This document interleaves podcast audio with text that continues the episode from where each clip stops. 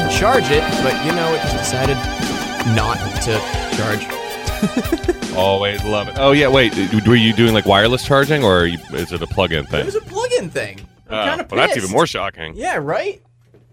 My wireless charger is like really hit or miss. I have to be very, if I don't take the time to like place it on there and make sure the light's on, it invariably will never be actually charging. Really? God. Yeah, I don't know why. I don't have a thick case. I mean, because it will do it with the case on. You know, it just is very temperamental. Yeah, I know. Like I've got a wireless charger at my desk, and I've never had an issue with it. But I always have to take my case off because of my pop socket.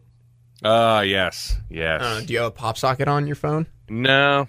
I imagine you want to get going because you want to start a little early. Yeah. We have our normal family activities that we try to cram in to the weekend. So, and Declan likes to nap in the middle of the day. So we, so you have to do what, activities and then his nap, or this, his nap, and then activities? This, his nap, then activities. Oh yeah. Lord.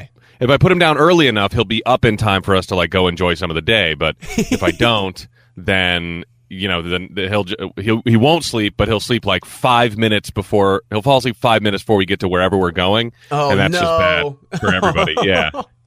That's just bad for everybody. So we'll see what happens. Oh man, what do you guys have planned today? Where are you going? I'll go to the Children's Museum. Oh, nice. For like our fourth time this month, but you know, we're members, so. Wait, like fourth time in February? I think so. Like we've gone a lot.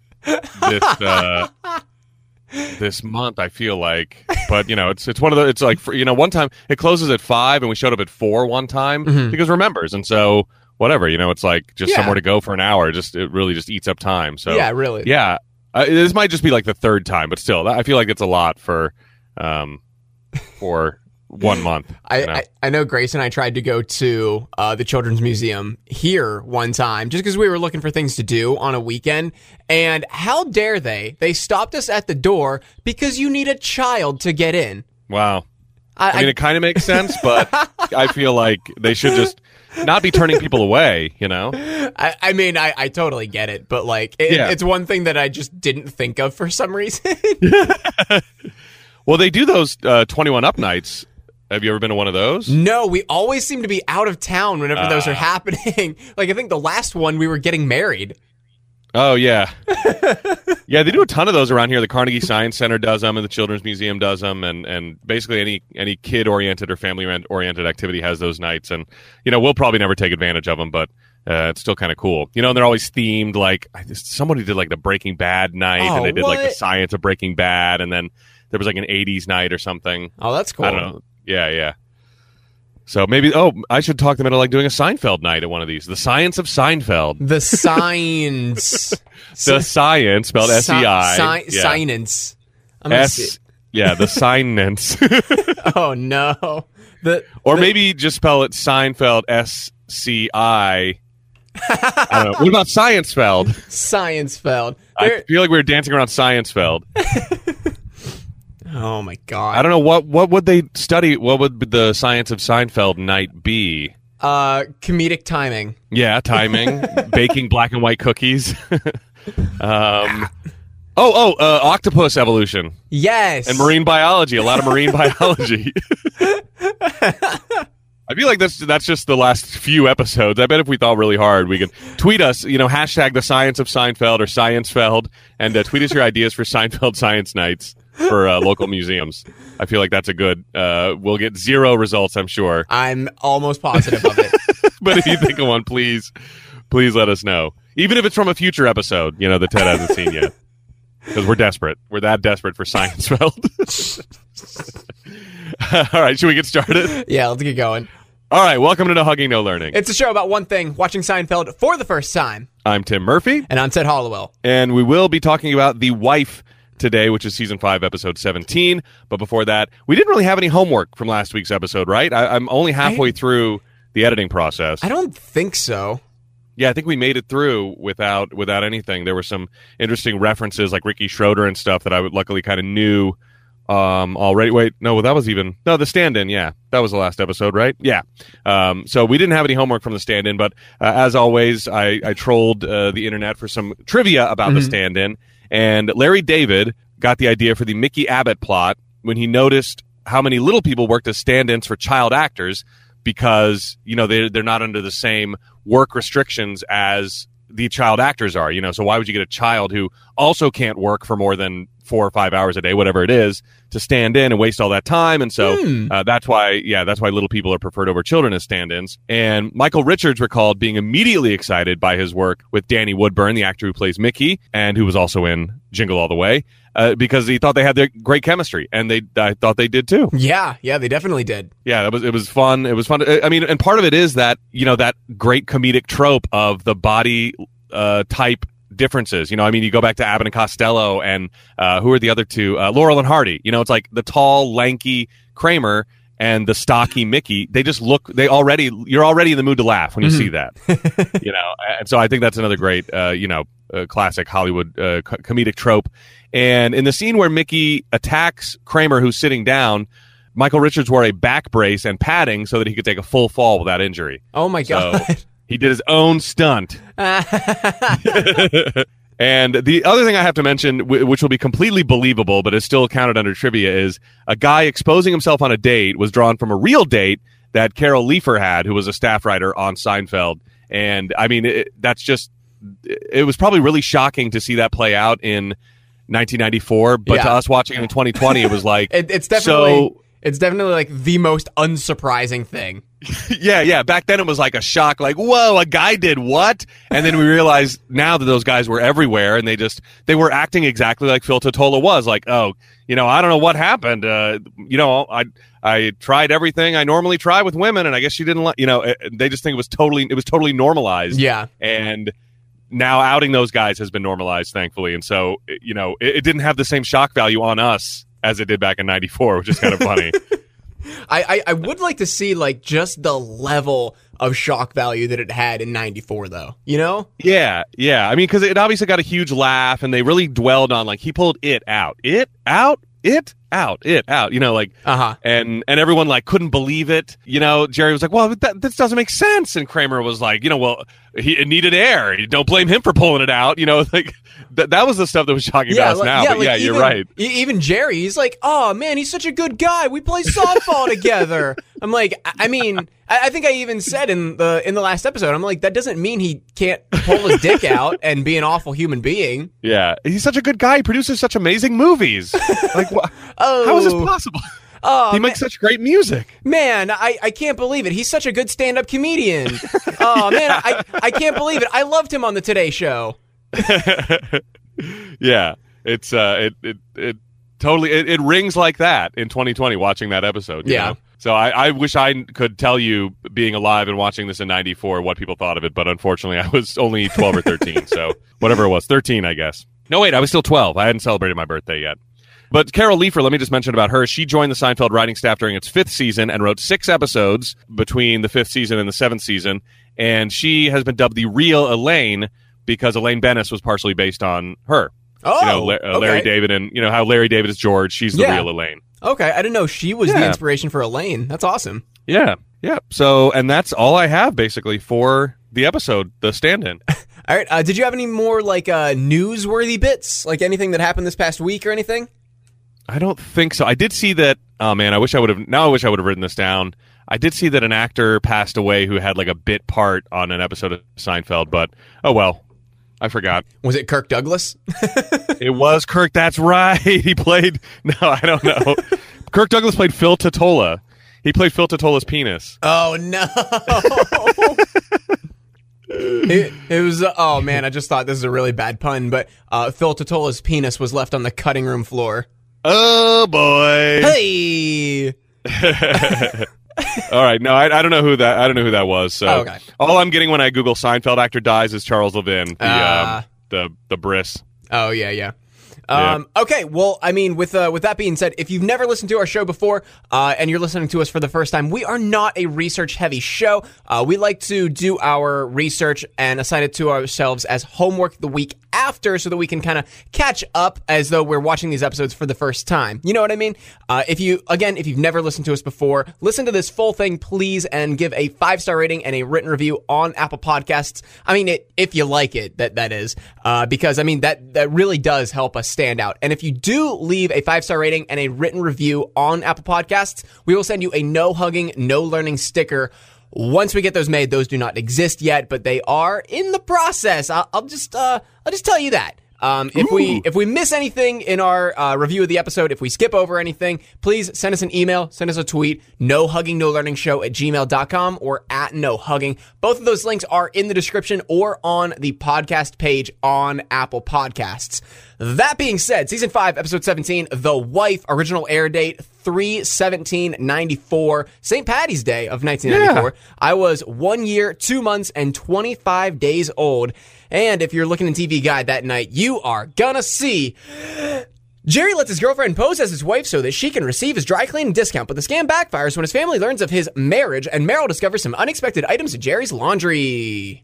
Oh my gosh. I hate it even more than I did last week, and I said, like, why do we even watch this episode? Yeah, it gives away everything. It gives away everything in the entire episode.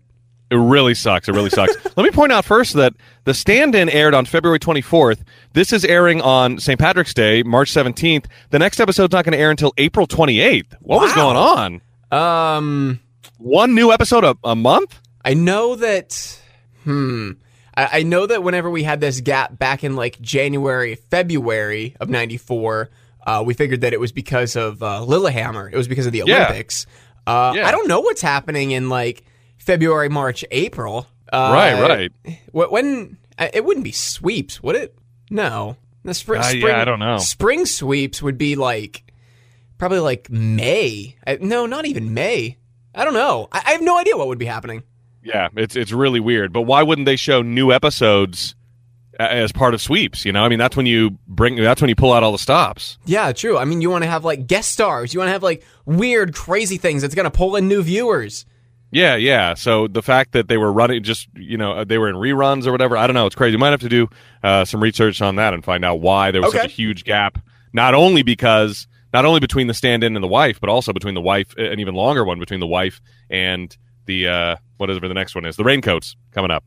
So that's, I thought, was really weird. So we do start with a stand-up bit as usual, and this is about how the dry cleaning relationship is a very close relationship. You know, if you're a dry cleaner, it's basically his shirt half the time because, you know, you should take him shopping and see what the shirt looks like and things like that. I wasn't a huge fan of that, only because, I don't know, I don't dry clean that much. So is this another instance of Jerry being like way out of touch with the common man and like everybody dry cleans everything, right? That's what I wrote down. I was like, this entire bit is super out of touch because he even starts it off. He's like, yeah, you know how when you drop all your laundry off at the dry cleaners? I'm like, no one's fucking doing that, Jerry. Everyone's doing their own laundry. Like everyone's going to the laundromat and doing their laundry. Yeah. Laundromats are a thing. That's right. Yeah, a lot of people, even in New York, I was going to point it out, like, oh, maybe this is a city thing where, but no, even that is like you go to the laundromat, you do it yourself, not you give all your laundry and you starch all your T-shirts or whatever. Oh, my God. Know? No, that's just a Jerry thing, I think. Yeah, it was really, I mean, I dry clean something once a year in a busy year. I'll go once a year, yeah. I think the last thing I dry cleaned was 2 years ago, and it was like... A shirt, tie, and my dress pants that I wore to one of my friends' wedding that one of my other friends spilled an entire beer on me. Oh, jeez. Yeah, I was going to say that's when I take stuff too. Like when my suits are really the only thing I really get dry cleaned, like and my nice shirts and stuff like that. So, and most of the time after a wedding, you know, you're dancing, you spill drinks, you get sweaty or whatever. And so like that's the once a year when I tip. But sometimes I won't even do that. I'm pretty sure the last suit that I... I didn't take to get dry cleaned. Really? And we were like out all night. I was out till like 4 a.m. in like DC bars and stuff like that. God. And I still don't think I got a dry clean. So I mean, yeah, it's a very rare occurrence. I know Grace and I still haven't dry cleaned our stuff from the wedding. I haven't dry cleaned my suit. She hasn't dry cleaned her dress yet. But I mean, we have them like hanging up just in the bags. So we still have them like separated from everything. Yeah. And I mean, I'm not going to throw my suit in the washer. I was thinking about that because the next bit I really did like. He says that dry clean only is the only warning label that people actually pay attention to. They don't pay attention to cigarette warning labels or anything like that, but if you start putting something that's dry clean only into the wash, people are like, what are you doing? And then I thought about how funny it would be to like throw an actual sport jacket into the washing machine. Like, that is an absurd concept to me, you know? And I don't even care that much about clothes, but I'm like, could you imagine? Like, it's got those shoulder pads in it and stuff. They would get all soaked, and it would just get spun around and just destroy all the buttons. I was like, that is really, really would be really dumb to do. Oh man! But I liked the second half of this bit, but the first one I was like, I'm just lost. It starts very bad. Yeah, and I certainly don't have brand loyalty to a dry cleaner either. You know, Jerry's saying that he goes to the same dry cleaner and has like a relationship with him, you know? Oh, okay. Yeah. And we're going to see that. I go whatever's closest to work or on the way home or whatever. I don't care. As far as dry cleaner, yes. But I mean, there's one like dry cleaner here. But as far as like laundromat, I do have a specific one that I will go to. Yeah. Because, I mean, currently Grace and I don't have our own washer and dryer, but the place that I go to has free Wi-Fi. It's always super clean. They've got, like, a TV on. There's a vending machine. And literally the employees are always cleaning something. Oh. So I was going to say it doesn't have too much to do with the actual people, but the people are there. Yes, exactly. Okay. All right, so we open up in Jerry's apartment, and ta-da, it's Courtney Cox. Wow. Yeah, this was surprising. Yeah, I know. I had totally forgotten that she was one of Jerry's girlfriends, and she's like, boom, just like right there, the first thing you see. So that was kind of a shock that we get. This is like the Friends crossover episode, kind of. And it's obviously been, I mean, in the weeks since The Stand-In, it's become pretty serious with Courtney Cox because they're already at the I love you stage of their relationship. Oh, they're like well into the I love you stage, because as we get here is that they're like keeping track on how many times each person says it to the other. Yeah, and I think it's 15-8 or something like that, Courtney Cox. Currently, yes. Yeah. Jerry puts on a sport jacket because they're going out, and she asked him if it's cashmere, and he says Gore-Tex, it's new. And so kind of a throwback to a couple episodes ago. And he puts his hands in the pockets and finds a locket in there. And he's like, well, I don't know, you know, I don't know what this is. I haven't worn this since I picked it up from the dry cleaners. And so they're going to drop by and see if they can, you know, and drop it off there and see if anybody lost it or anything. And they're talking about what they're going to order at breakfast when they go. And Jerry says I think it's... Courtney Cox says she's going to get the pancakes, and Jerry says she can't order the pancakes because he was going to get the pancakes. But then she says she'll get the short stack, which are pancakes, right? Yeah. I what the hell? I think she meant like, I'll get the short stack. You can get like the tall stack. Like, so she'll get like 2. Jerry can get 3 or 4 or 5. But like, this is... They're still the same thing. I know, but... still pancakes. This is one of my least favorite like tropes of white people. Because it's like, how dare someone else order the same thing you want to get? I'm like, what does it matter? I forget his reasoning. Does he think it's like too cute? It's like too coupley of a thing? I guess. He does give a little reason or something. I guess, but like, this is a thing, like even in groups of friends. Yeah. Like, you might have seen the meme like a while ago. It's like, oh, God damn it, Trevor. You knew I liked the French onion soup. How dare you? I was going to get it. I did not see that. Oh, okay. But the only reason I'll ever change if someone's getting the same thing is because I have a hope that I might be able to try it. You know, whenever I go to a restaurant, there's like 3 or 4 things I want to try, but you can only get one, and so I'm like, well, maybe I can have the best of both worlds, and I'll order this other thing I want. It'll help make a decision for me. You know, I'm like, oh, gosh, I'm stuck between the French onion soup and the pancakes. And like, well, I was going to get the French onion soup. I was like, oh, okay, well, I'll get the pancakes. You know, just it's never because they were going to get the other one. It just like sort of it gives variety to the table. I don't know. I can't explain it. Now I'm just picturing like those are 2 very distinct and different moods that you're in. Like, I either want French onion soup or pancakes. Yeah. I realized that. I was like, they were just the 2 most recent foods we mentioned. What place would serve both French onion soup and pancakes? Yeah, a weird brunch place. Probably a diner, actually. Probably Monks. Actually, or maybe IHOP does? Yeah, I bet maybe? IHOP definitely does. Yeah, any sort of diner. Denny's, I bet. Yeah. And they run into Kramer and his girlfriend in the hallway, and he has Jerry's syrup that he gives back to Jerry. And I want to point out that this is real maple syrup. This isn't like Mrs. Butterworth or Hungry Jack or anything. I mean, this is like the, you know, $23 bottle maple syrup in a glass bottle. Yeah, that's the good stuff, man. Man, I don't know if I've ever had like good real maple syrup. Oh man, just I even like Market District brand or whatever you can get at Target. Like even that is fine. It's going to be, you know, it's going to be pricey, but it's going to be delicious. You know, you can't go back, you know, like Sarah, she used to have a connection up there in Erie with somebody who made maple syrup. And so she could get like a little friends and family discount. Ooh. And she would get me like the gallon jug or whatever, maybe half gallon. I don't know. She would get me a lot. And it would all be done by the time the next holiday ran around. So for instance, you know, she got me one for Christmas and it was just used up in time for Valentine's Day. Oh my God. Valentine's Day, it won't carry me all the way to July when my birthday is, but you know, I'll try to make it last. And then my birthday comes up, our anniversary in October and then December, and I get maple syrup and I'm fine with it. You just get maple syrup for every holiday. Yeah, pretty awesome. Much. You know, sometimes there's other stuff thrown in, but maple syrup is always a part of it. Yeah. I thought you were saying like it'll carry you until like the next like Christmas if you get it for Christmas. I'm like, oh wow, you're really rationing it. But if you're using like a half gallon of maple syrup in like 2 or 3 months, I'm like, oh damn, he really likes maple syrup. I drench it. Yeah, I'm a drencher. I am. I need a lot. I go through a ton. It's an expensive habit, I gotta say. And because Kramer brings his own syrup to wherever they got breakfast, presumably Monks, is the implication. Courtney Cox, whose name we don't know at this point, we will learn it eventually, is, you know, kind of like, why you bring your own syrup? And he's like, you got a lot to learn about pancakes, honey, or something like that. Over at Sunshine Cleaners, they drop there before they head to breakfast.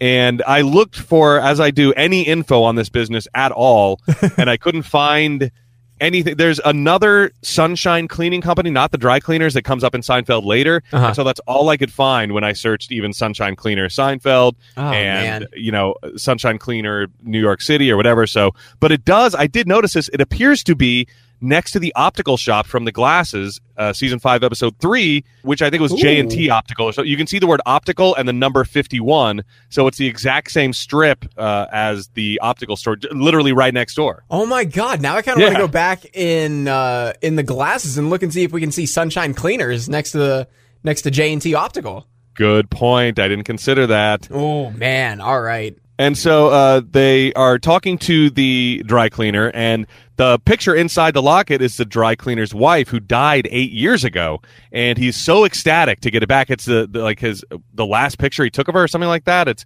obviously very sentimental, and so he decides to right then and there give Jerry 25% off. Jerry and his family 25% off forever. And at that moment, Courtney Cox, you know, chimes in and goes, well, I guess that means I get it too because I'm his wife. Hey. And Jerry, you know, plays along because she obviously wants this amazing dry cleaning discount. 25% is pretty sweet. And we find out here her name is Meryl Seinfeld for the purposes of this little bit that they're doing. Oh man, this is a, I don't want to say it's a big red flag, but like it's completely unprovoked that she jumps in here. Because I mean, she's like, oh, that means I get it too, right? I mean, yeah, and it's like low stakes for Jerry, and he doesn't want to like blow her in right away, so he kind of like plays along, but it doesn't seem like he's too cool with it, you know? Yeah, I mean, if she would have like asked Jerry whenever they're at like brunch or even back at his apartment, and she's like, hey, so can I just like give you a couple of clothes and you can just put them in with your stuff? Maybe I can get in on this discount too. But no, she jumps in front of the clerk, you know? Mm-hmm. Mm-hmm. Yeah, yeah. I think she saw her. She saw her shot and had to take it, you know? I guess. And asked for permission later. Because doing it later, being like, oh, Jerry, why do you have all these women's clothes in with your clothes? It's always been male clothes. Like, oh, well, I got married recently, you know? It might be tougher to explain later. I guess, yeah. But it was still kind of messed up that she took that upon herself. Over at the New York Health Club, Elaine is waiting outside, and she runs into Greg, who is a pilot, and he's really, I mean, his jerkiness is evident right away. She like cracks a couple of jokes and he just glares. Like Greg just glares at her. Yeah. I mean, like her jokes were pretty lame, but like definitely not to the point where you just no-sell everything. Yeah. Yeah. Just, I mean, he just doesn't react at all. And then as he leaves, he like plants one right on Elaine, like a passionate kiss. Yeah, I was a little confused by this because I mean we don't know of their history, of their background. Are they dating? Yeah. I mean, definitely Elaine telling him these lame jokes. You definitely think it's just an acquaintance or someone she knows from work. But yeah, there was no hello hug. There was no Nope. And as we get to in a later scene, like Elaine is saying, this isn't just a peck. This was, as you saying, a very romantic kiss. Yeah. And even when she does try to explain the relationship, I was like, whoa, essentially a complete stranger just planted this kiss on her. And so the second episode in a row when Elaine is sexually assaulted, by the way. Oh, good Lord. You're right. But even when she tries to explain the relationship, which we'll get to in a minute, I'm even more confused. But we go back to Monks, where Jerry and Meryl are enjoying saying, my wife and my husband. Oh, you know, my wife to my beautiful wife to my adoring husband. And he's like, what about handsome? And he says, I like adoring better, which doesn't do anything for Jerry. And they're kind of enjoying playing around with this little bit that they set up in the previous scene. Meanwhile, the manager comes over, and this manager we've seen before. I forget why. Oh, yeah, it was the gay episode, right?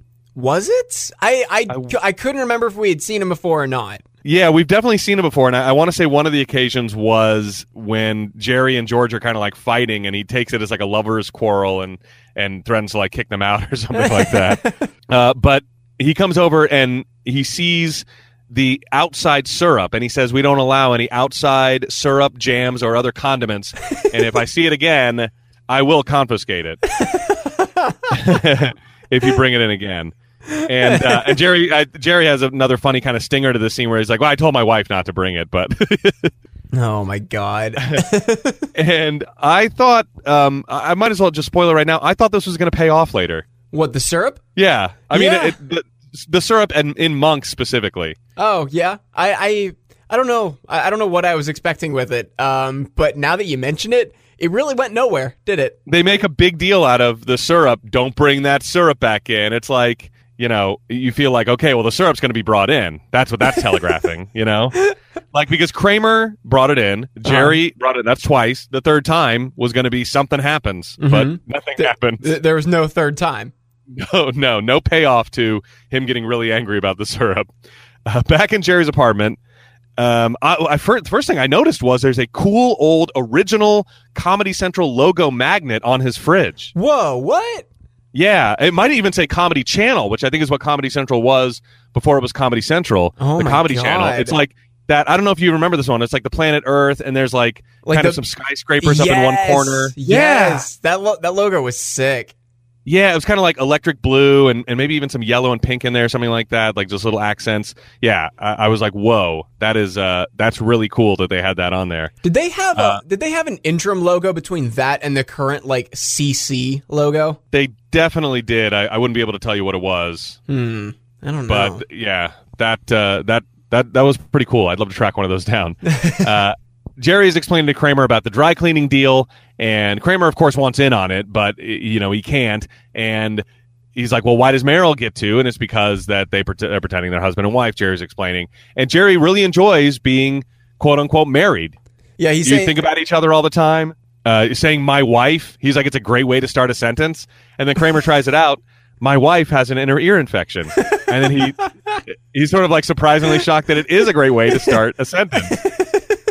And another background note here, I see a Superman's on the bookcase. Yes. Yeah. He the new drawing and like colored picture of Superman that was on the fridge last episode is covered up by stuff this episode. But there's it's like a Superman figure on the bookcase, right? Yeah, like a 12-inch figure, okay. You know, like a sculpture kind of fan art kind of thing. So Superman reference. And Jerry agrees, though, begrudgingly to take Kramer's quilt this one time to the dry cleaner to get And I got to say, as someone who's gotten a quilt dry clean, that is pretty pricey. You know, you're going to spend like over $100 for that, I think. Oh my God, really? Yeah. Jeez. Yeah. We got a quilt dry clean once, and man, yeah. So 25% off would be pretty sweet. So Elaine comes in, and you know, Kramer is just so enamored with the idea also now that Jerry has sold him on being married. He says to Elaine, how about in 10 years, if neither of us are with anybody, we get hitched? And Elaine says, make it 50. And Kramer goes, we're engaged. So they'll all be in their late 80s by that point. Oh, at least. Yeah. So kind of a funny deal. And Elaine, so here's where she, you know, starts talking about Greg. Apparently, she's in a relationship with Greg. She says they've always pecked before, but this was an open mouth kiss, so it was like maybe he wants to change the relationship. I still don't get the when would they have pecked? I don't know, like at the gym, maybe. Yeah. Oh. That's, I mean, maybe the hello or goodbye kiss or whatever, but that is normally on the cheek. Even I would imagine. Yeah, I thought it was really, really weird. I still don't understand their relationship, even when she was explaining it.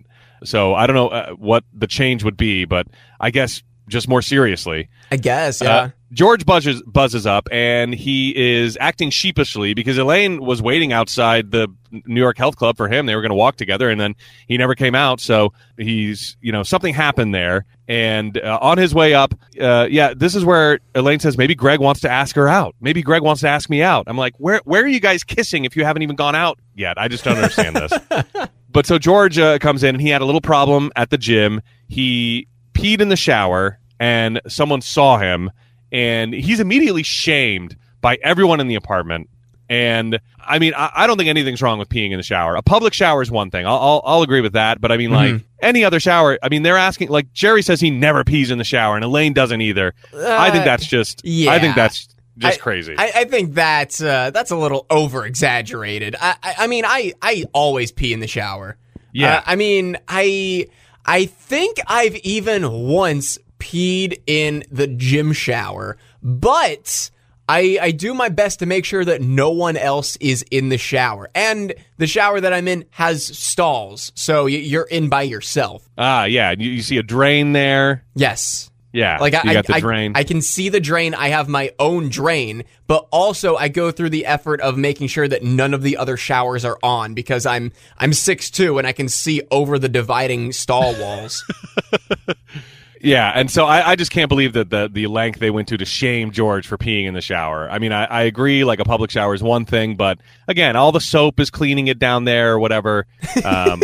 But George is completely shamed, and he's worried about this guy that saw. Over back at Sunshine Cleaners, Meryl is there already as Jerry comes in, and she has a quilt, too. Obviously, all their friends or whatever, like, they're getting the most expensive things they can clean. Mm-hmm. Yeah.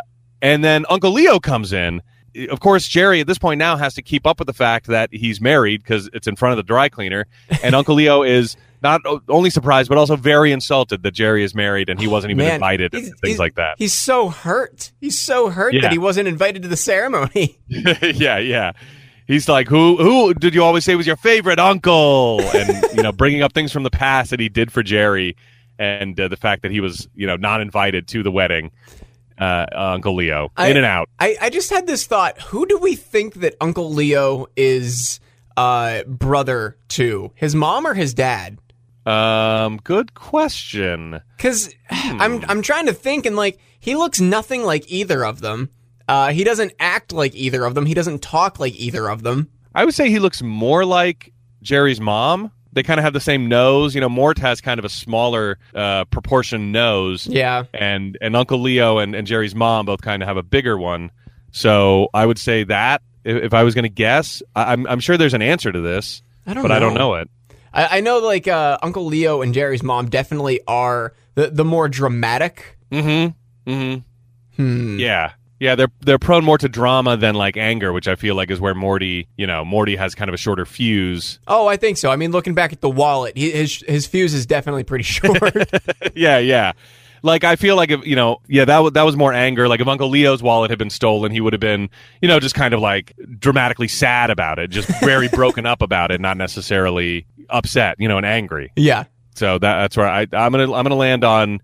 He's from the mom side of the family, but I don't know. We might have to look that up. Over at the New York Health Club, Greg is on this like stair step machine, and he asks Elaine, "Hey, where do you get a good olive?" And Elaine's like, "Yeah, I don't know, but I can find out." And so he's like, "Yeah, I'd love to know." Elaine takes that as a good sign because it's giving her a little project indicating that, you know, he wants further conversation in the future. He compliments her leotard, which she says, you know, that's not a signal. Of course, I look great in this leotard.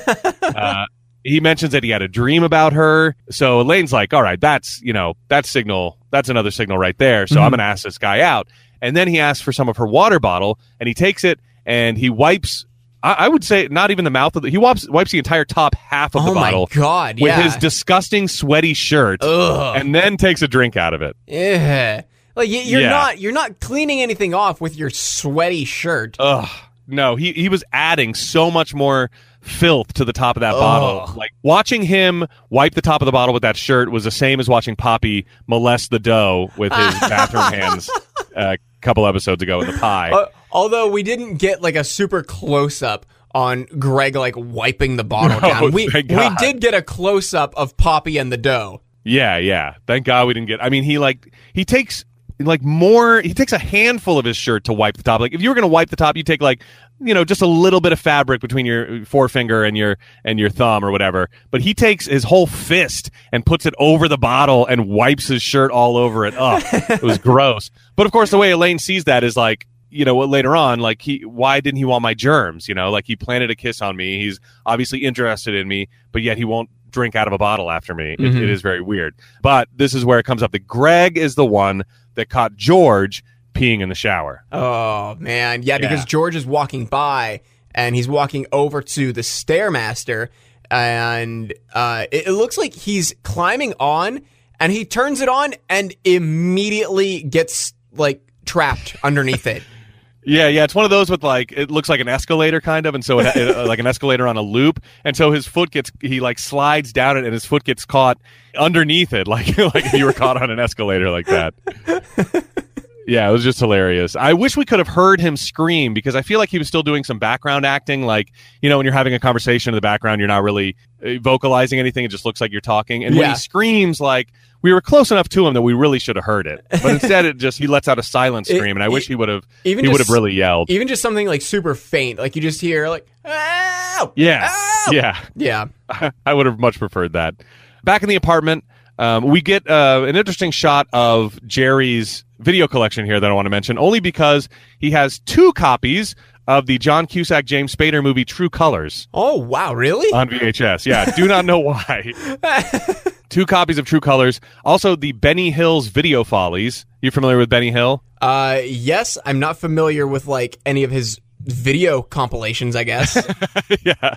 Yeah. Well, yeah, the British comedian who was very lecherous and the famous saxophone music. Yeah.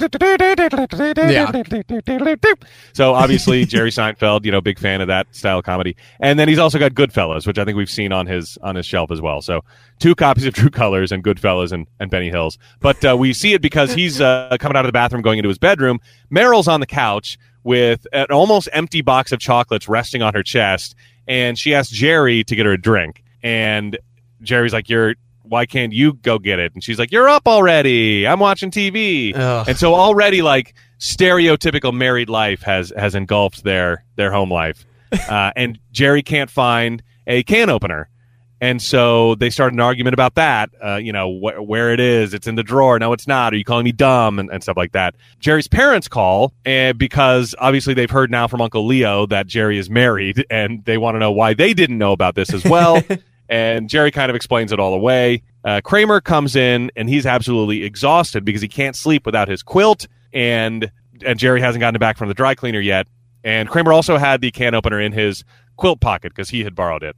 I do want to point out, like, whenever Jerry's mom, whenever his parents call, it's both of his parents calling because they both want to talk to Jerry. They're on like 2 separate phones on the same line, and whenever they cut to like their house, it's just both of them on the phone in the same room. Yeah, that's true. Yeah, they could have easily done that on speakers. I mean, yeah, they're right next to each other on 2 separate extensions. On 2 cordless phones, yeah. I said quilt pocket. The Kramer had the can opener in his robe pocket. Yeah, so he had borrowed that. Back in the apartment at night, Jerry and Meryl are in bed, and they're apologizing to each other. And then they go to sleep and they turn back to back, which I guess is also supposed to be hilarious because if you're married, that's the way you sleep.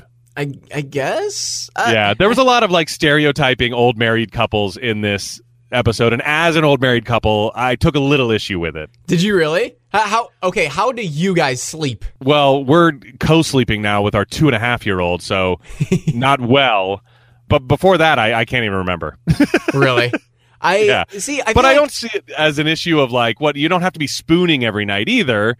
But I don't know. I just it didn't get a big laugh from me. I guess probably single people or newlyweds probably thought it was very hilarious that like they flipped over and slept back to back. I mean, I guess you can still call Grace and I newlyweds because we've been married since September.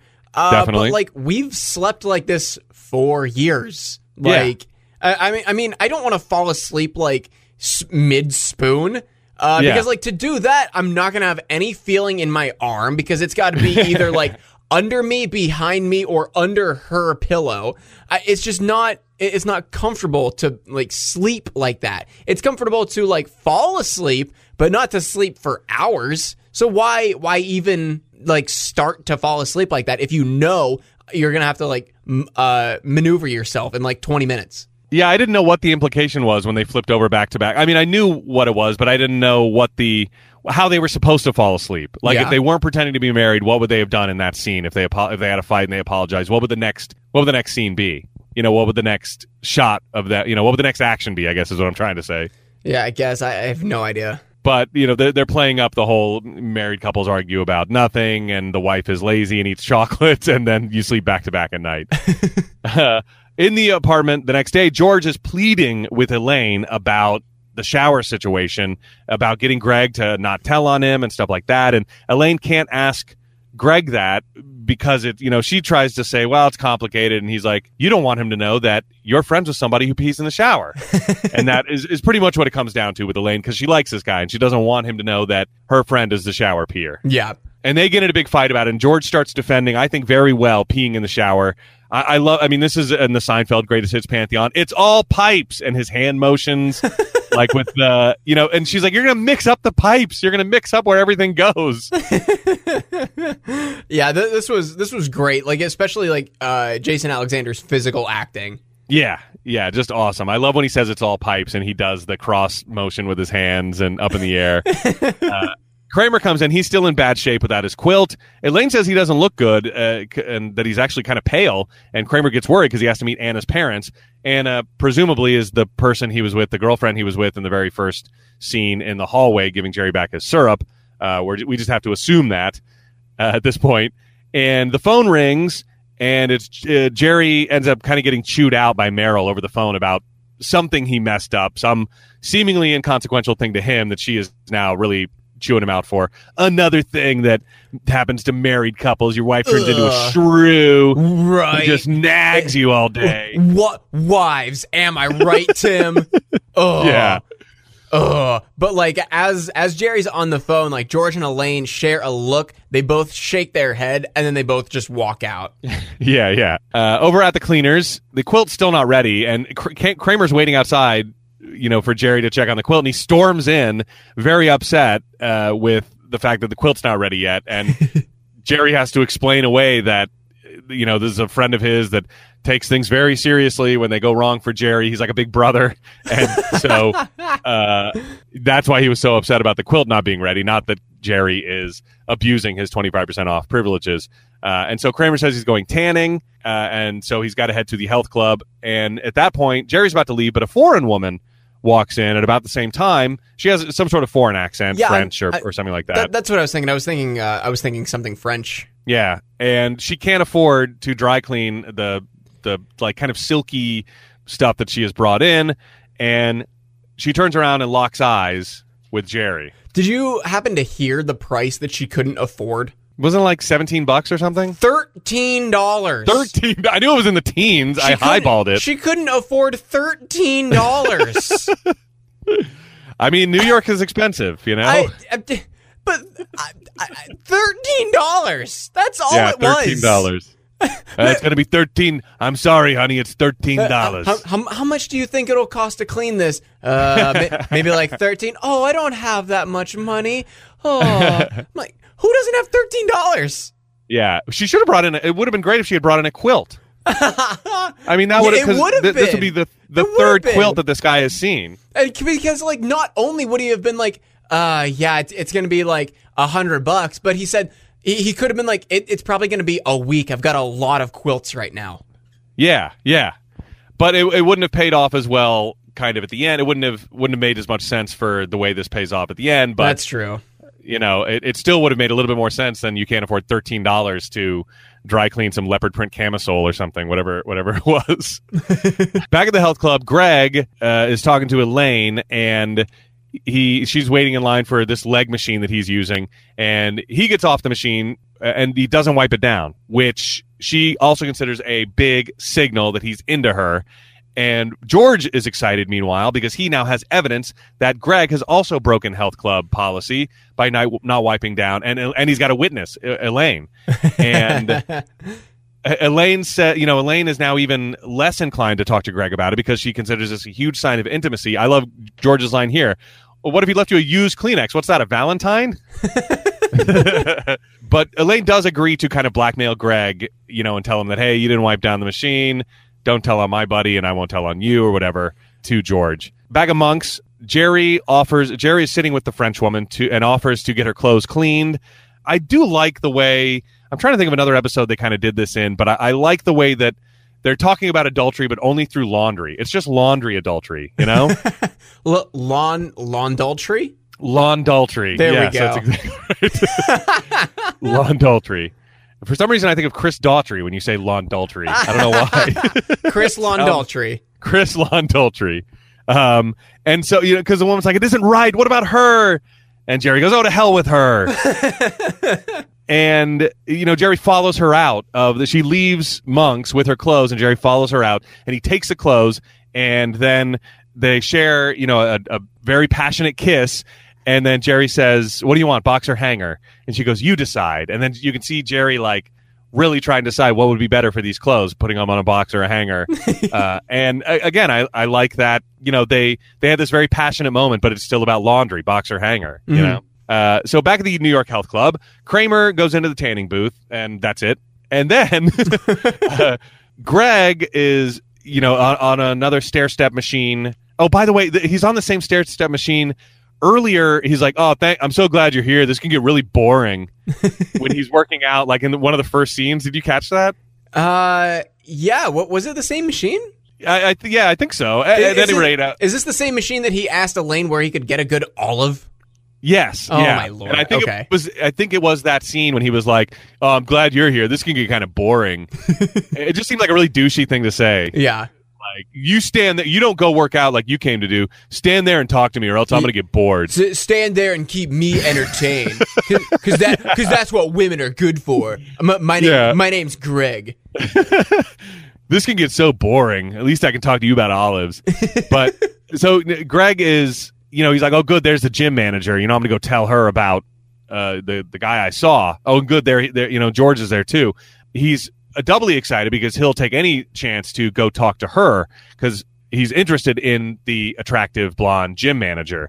And so once Elaine finds out that, you know, not only is he not interested in her, he doesn't mind telling her about the women he is interested in. Mm-hmm. Elaine threatens him with telling about not wiping down the machine. And in the next scene, Kramer has fallen asleep in his tanning bed. Yeah, and did tanning beds in the 90s not have a timer? I guess not. I've honestly never used one, so I have no idea. I mean, neither have I, but every single one that I've ever seen has a timer to prevent this from happening. Yeah. I don't know. Kramer seems like the kind of guy maybe who wouldn't even trust that, you know? I don't know if there's a way you can turn it on without using the timer. You know, or maybe he just like sometimes when I'm making toast, for instance, which is a kind of tanning, I'll turn the buzzer like all the way up because I don't feel like pinpointing it directly to because we have a toaster oven and so it's not exact. You know, it's not a push down thing, and so I'll just turn it all the way and then I'll come back and grab it later when it's nice and burnt. Yeah, but I'll just turn it up to an undetermined point. And then try to keep an eye on it. So maybe that's what he did. He turned it up to like 10 hours or whatever. That's the thing. I think you can literally only turn it up to the max amount on the timer, which is maybe like 12 minutes. Wow. I didn't know they worked that fast. Oh, yeah. Oh, I mean, you're not going to go from pale to like George Hamilton in one sitting. That's not how tanning beds work. They're designed to like cut you off so that you have to go multiple times because, you know, skin cancer is a thing. Yeah, yeah. And I guess, you know, there's a method to getting a nice color, and that's getting a base tan and then maintaining it. You exactly. You know, yeah, I guess that makes sense. So I don't know. I guess we're just going to have to suspend our disbelief that the health club has tanning beds with no timer on them. Because it was already on when he went in, right? Yeah, it was. I think he walks into the room and it's on. Like he's in his tidy whities, walks into the room, and the tanning bed is already on. So I don't know. Back at the cleaners, Sunshine Cleaners, Mrs. Seinfeld, Meryl is there picking up some clothing, and she notices some clothing in it that's not hers, that leopard print camisole and some other stuff. Oh, this isn't mine. Like, it's definitely yours. Your husband dropped it off himself, Mrs. Seinfeld, or whatever. So obviously, you know, something's going on. Yeah. Over at Anna's house, Kramer shows up to meet Anna's parents, and he is essentially in blackface. Ooh, yeah, this was big fucking yikes here. Yeah, especially since it just seems so thrown in. I mean, for a C story, it like, you know, we had no connection to Anna. She wasn't even introduced in that first scene. You just have to assume that that's who he's meeting. And it was just, it seemed to come out of nowhere. It seemed to have no setup. Yeah, especially like Michael Richards is the one doing it. Yeah. That didn't age. That aged like milk as well. Oh, boy. Oh, no. But yeah, Anna's family definitely doesn't love it. No.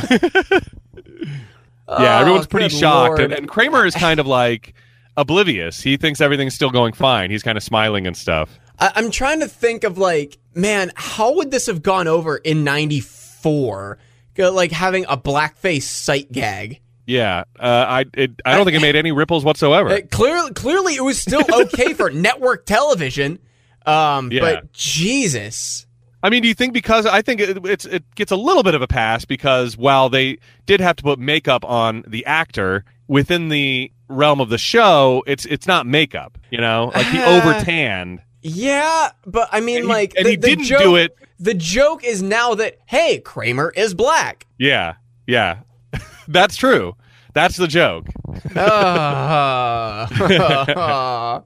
This reeks of just like awfulness. I just wish the stakes had been raised a little bit more. Like, oh, I got to meet Anna's parents. I'm really nervous because you know she's an African American, and I, you know, and her parents are, you know, not ecstatic about her dating someone like me or whatever. Like that would have been just a very nice setup. It would have added story.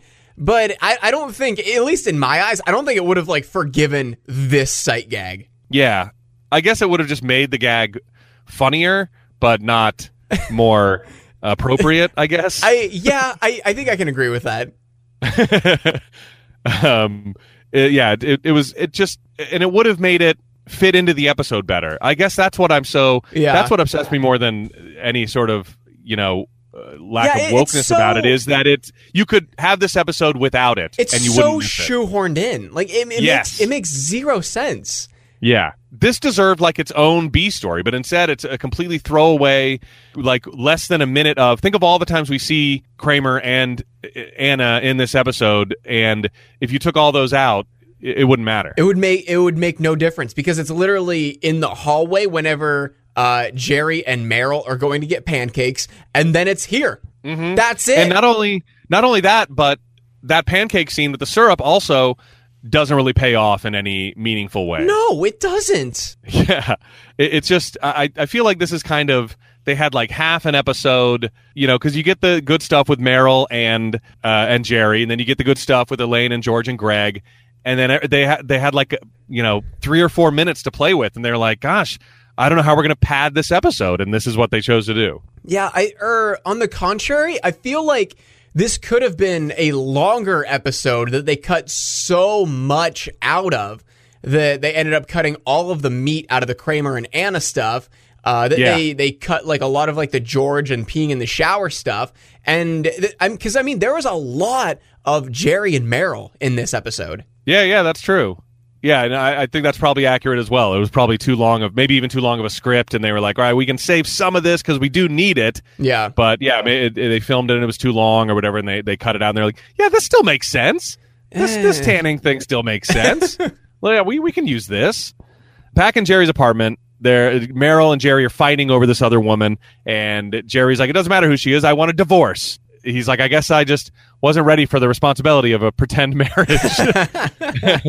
And so they both just kind of agree to go their separate ways, and they say goodbye. And Meryl still has Jerry's maple syrup in her purse, and he tells her to keep it.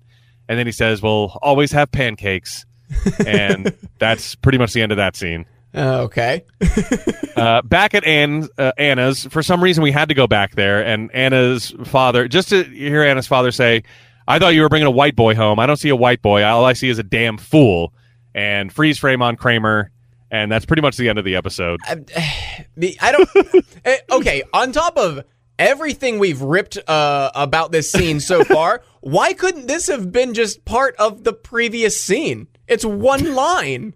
I know. Well, and maybe they thought the Kramer, you know, all I see is a damn fool was a funnier punchline than we'll always have pancakes, which I guess it is, because well, it'd be hard not to be able to beat we'll always have pancakes. But I agree. It played really oddly. And also, like, we had to have the credits freeze frame on Kramer doing his yeah, like reaction while in blackface. Yep. Yeah, I think they really thought the audience wasn't going to lap that up. And maybe they did. Maybe they did in 94. I don't really remember. They're like, man, people are going to love this forever. This is never going to age poorly. Yeah. And then the last stand-up bit, I also kind of thought was funny, you know, even though it's, once again, Jerry thinking marriage is just like the funniest concept in the world. Like, who wouldn't want to be single forever? But I did like, you know, he's like, I can't believe marriage happens so often. He was like, the people wake up every day they meet someone that they want to spend every day with or something like that. And I wonder what his wife thinks of all these bits now, or what he would go back and say now that he is a married man and go, oh, now I get marriage. You know, I guess I just wasn't. I would be curious to hear his take on marriage now. I'm sure that it's entered into his stand-up in some aspect. It has to have. Yeah. And he compares it to buying a car. You know, you have the contract. The ring is like the keys. Till death do us part is the extended warranty. I don't know. He kind of lost me here. It was okay, but yeah, that's it. The episode ends with a whimper, just like that. It really does. Okay, so what did we have for homework then? We had a few things that we pointed out throughout the run. Let me go back and see. I want to look and see if we can see J&T Optical from right next to Sunshine Cleaners. So going back to the glasses, we had talked about potentially finding out which side of the family Uncle Leo is from. Yes. Whether he is close to Jerry's mom or Jerry's dad, or not close to, but related to, I guess, would be the answer to that. And then was there one other thing? I feel like there was, but I can't think of it right now. Okay, I'm looking back through my notes to see what I might have questioned, but I don't know. Oh well, maybe it'll maybe on the re-listen it'll come back up. Okay. Oh, it was what is going on in like February, March, and April that there was such a huge gap between episodes. That was the third thing. Yeah. Okay. Definitely. Did we want to come up with a better description? I don't think it's possible. Yeah. Okay. So we had Jerry lets his girlfriend pose as his wife so that she can receive his dry cleaning discount, but the scam backfires when his family learns of his marriage and Meryl discovers some unexpected items in Jerry's laundry. Just cut it at discount. Jerry lets his girlfriend pose as his wife so that she can receive his dry cleaning discount. Boom. Yeah. That's it. I don't know why we need to go into like the rest of the entire plot of the episode with that second sentence. Yeah. And also, I mean, I wouldn't mind something about Elaine and George in there, but it's already, I guess it's long enough. Yeah. I mean, that plus it's B story. You don't need it. Yeah. Right. It's not like that ties into the A story. It doesn't. You're right. Sometimes they are able to do that, but it definitely didn't this time. Yep. And as you know, I came into this thinking this was kind of a middle of the road episode, but like dissecting it like this, I found a lot more about it I didn't like than I liked.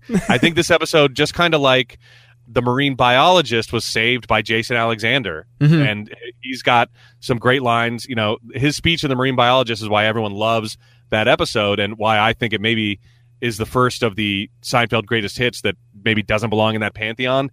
And this one too, I didn't find all that enjoyable, except George yelling about peeing in the shower, and it's all pipes, and I saw a drain, and you know, that really is the standout bit from this, and yeah. and saved it from being, you know, not a great episode yeah. at all. Wow, so that's two. Is The Wife regarded as a really good episode? No, I don't think so. I think it's regarded as probably a forgettable episode. Okay, I was gonna say, if it is, then that means that makes two publicly regarded episodes that just don't hold up except for Jason Alexander's scenes. Yeah.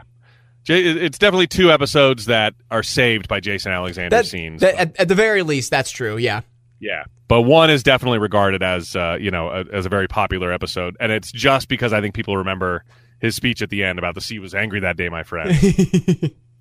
All right, I guess that's it. That's it. Next week, we've got Season 5, Episode 18, The Raincoats. Original air date, April 28th, 1994. 6 weeks after The Wife. And if you're looking in TV Guide that night, you're going to see Kramer's scheme to sell vintage raincoats backfires. George sells his dad's clothes. Jerry and his girlfriend have a hard time finding privacy. I mean, it's wordy. That doesn't always mean bad, but... we'll see, because there's three storylines in there. It does sound like it gives a very brief synopsis on the A, B, and C storyline. But I'm wondering, like, what is the A, what is the B, what is the C? You know? Yeah. And I do know we're going to get some good Morty in this episode. Ooh. So if you're a Morty fan, yeah, and obviously it sounds like we're going to get some good Frank in this episode too. Yes, a nice. Hey, isn't? No way, that's June. I was like, is this like their Father's Day episode or something? But no, I only got mixed up because April 28th is my dad's birthday. Oh, okay. I was like, oh, of course, dad episode. Oh no, that's just my dad. Oh, that's just my dad's day. I didn't realize we were so close to the end of season 5. Yeah. How many are there? Like 22 episodes? There are 22. Oh, and you know what? I'm looking on Hulu right now. The Raincoats is a double-length episode. It is episode 18 and 19. Whoa. Because it goes from episode 18, The Raincoats, to episode 20, The Fire. Wow. Okay. Well, I know that I'm almost certain that Hulu doesn't split it up by part 1 and part 2, so that means we'll cover it all in one part as well, right? That's what we've done before, so I think we should probably keep consistent with that, so... it looks like next episode is going to be a long one. I mean, we've got a pretty average length episode this week, I think. Yeah, that's good. So we might go like an hour 30 plus next week. Okay, I'm here for it. All right, that's it, right? Yep, that's it. Okay, so for No Hugging, No Learning, I'm Tim Murphy. I'm Ted Hollowell. Be good.